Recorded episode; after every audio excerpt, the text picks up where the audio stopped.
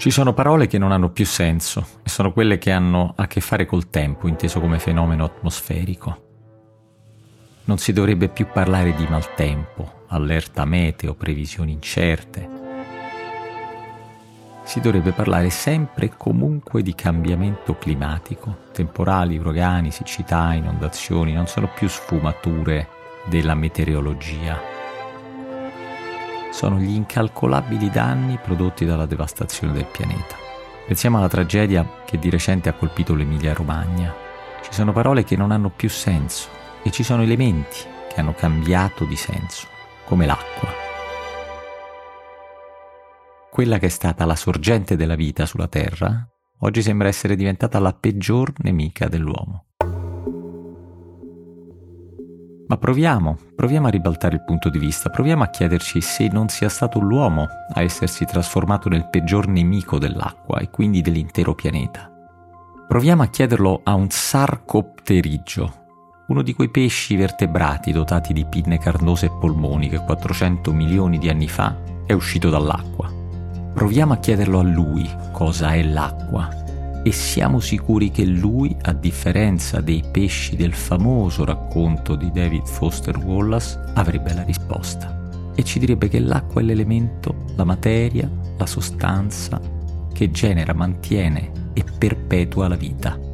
Ma prima di rispondere ci guarderebbe con aria interrogativa, non giudicante, ma di sicuro esterrefatta come se fosse lui, appena emerso da una nuotata negli oceani per prendere una boccata d'aria, a rivolgerci la stessa domanda. Ma tu, umano, visto come la tratti, proprio tu, umano, tu lo sai cos'è l'acqua?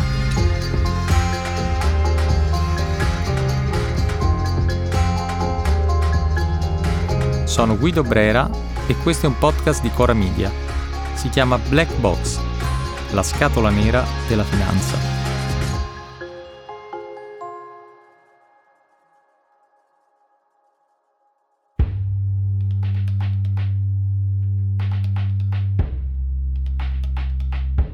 Fin dall'antichità l'uomo ha attribuito all'acqua poteri immensi di creazione e distruzione.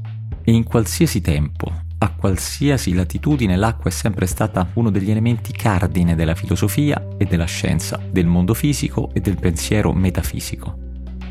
Nella Bibbia la parola acqua appare all'inizio, immediatamente alla seconda riga, ancora prima della luce. Quando l'uomo ha cominciato a diventare stanziale, a darsi una struttura sociale, lo ha fatto con e per l'acqua. Le prime aggregazioni sono sorte presso i fiumi, lungo le rive del Gange, del Tigri, dell'Eufrate, del Nilo o del Tevere. E questi mitologici corsi d'acqua hanno stabilito nei secoli la divisione del lavoro alla base di ogni struttura sociale.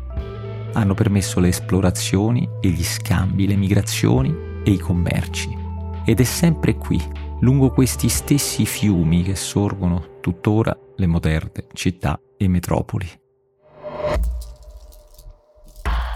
Ed è sempre qui, verso questi fiumi, che dobbiamo guardare per renderci conto di come siamo diventati inquinati e pericolosi per colpa dell'intervento dell'uomo sulla natura.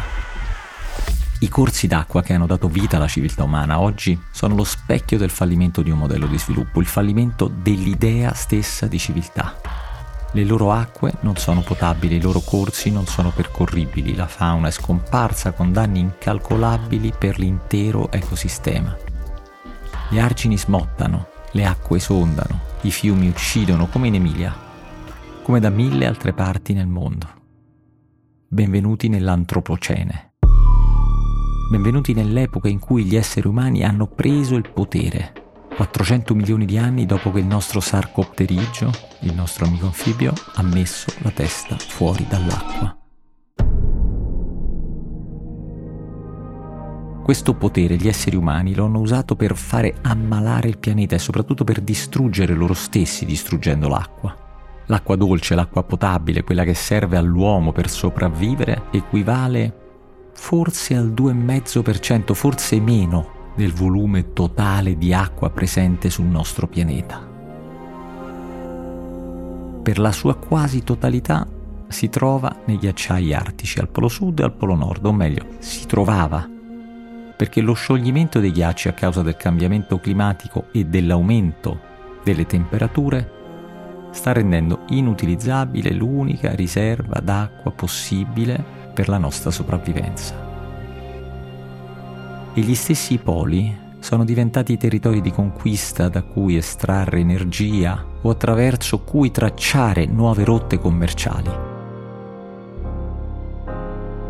Oggi sono già oltre 2 miliardi le persone che non hanno accesso all'acqua potabile e ce ne saranno sempre di più ogni giorno e succederà anche a noi, abitanti di un Occidente che si crede immune da ogni rischio e succederà presto, molto prima di quanto saremo mai disposti ad ammettere.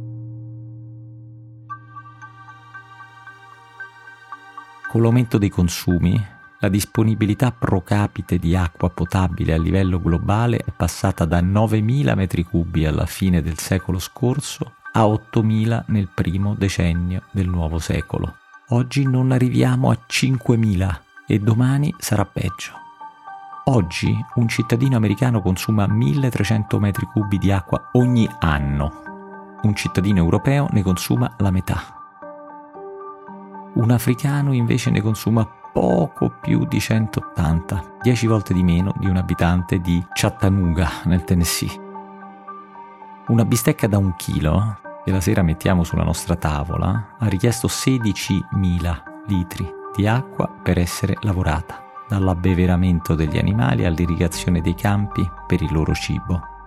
Ogni nostra mail, ogni nostro messaggio in chat richiede un ulteriore spreco di acqua necessaria a raffreddare i server che ci mantengono connessi. L'acqua viene inquinata, i server producono calore, la temperatura del pianeta aumenta, i poli si sciolgono, le acque dolci confluiscono in quelle salate che abbiamo appena inquinato. Ogni cosa che facciamo in questo circolo malato e vizioso non è solo uno spreco di acqua, è una consumazione definitiva di acqua, è la fine dell'acqua, perché l'acqua non è eterna e non si rigenera o meglio non fa in tempo a rigenerarsi se l'uomo è più rapido a inserirsi nel suo ciclo e comprometterlo.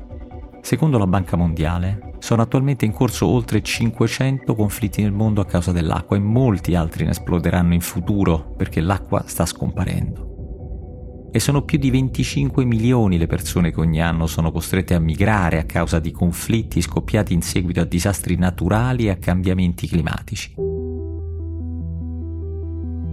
Lo stesso conflitto siriano, che ha provocato un enorme disastro umanitario, ha origini ben precise. Dietro le tensioni della geopolitica e dietro il paravento delle guerre di religione si nasconde sempre lo stesso problema, alla fine dell'acqua. Tra il 2006 e il 2010 la Siria aveva vissuto la peggiore siccità mai registrata nella sua storia, provocando un'enorme diaspora dalla campagna ai centri urbani e i milioni di siriani che avevano affollato le grandi città si erano trovati senza tutele. Il regime di Assad infatti aveva azzerato ogni tipo di welfare. La miccia era accesa e l'esplosione imminente poteva solo deflagrare. Un giorno il conflitto siriano sarà ricordato come la prima grande guerra per l'acqua. Ma come rispondiamo al nostro consumo indiscriminato di acqua, al nostro inquinamento, alla devastazione del pianeta e alle guerre che provoca? Beh, decidiamo di quotare l'acqua. E così la parola che nella Bibbia è citata prima della luce, la sorgente della vita, diventa un future a Wall Street. Ed è successo, è successo alla fine del 2020, in piena pandemia, mentre il mondo aveva bisogno di aria, hanno privatizzato, o meglio hanno quotato l'acqua. Il valore dell'acqua è stato stabilito due anni prima grazie al Nasdaq Veles California Water Index. A fissare questo valore finanziario sono stati il Nasdaq, cioè il mercato borsistico che si occupa principalmente di tecnologia, e la Veles Water, società specializzata nella definizione del prezzo dell'acqua e dei suoi derivati, e la California, anche la California, lo Stato americano ai primi posti nel consumo globale di acqua. E quindi nasce NQH2O, misurato in galloni e ancorato al dollaro. NQH2O è il suo acronimo, il suo nome. E questo è il nuovo nome che l'uomo ha voluto dare all'acqua in attesa di consumarla tutta perché a fine 2020, in piena pandemia, l'acqua ha cominciato appunto a fluttuare a Wall Street sotto forma di diritti di utilizzo, ovvero di future. E i future sono un particolare tipo di derivato finanziario che permette di acquistare un prodotto a un prezzo prefissato in un periodo differito nel tempo, ovvero di speculare su quel bene. O ancora meglio, coprire i rischi nel caso quel bene si esaurisca. Ma possiamo coprire i rischi nel caso in futuro l'acqua si esaurisca comprando acqua oggi? Ecco, l'obiettivo in teoria è quello di assicurare a delle grandi multinazionali un prezzo di acquisto fisso per tenere sotto controllo i costi. Ma questo fino a un certo punto perché poi quel future si può comprare comprare e comprare. In pratica, per guadagnare su quel future bisogna puntare sulla scarsità della materia a cui è ancorato, ovvero l'acqua.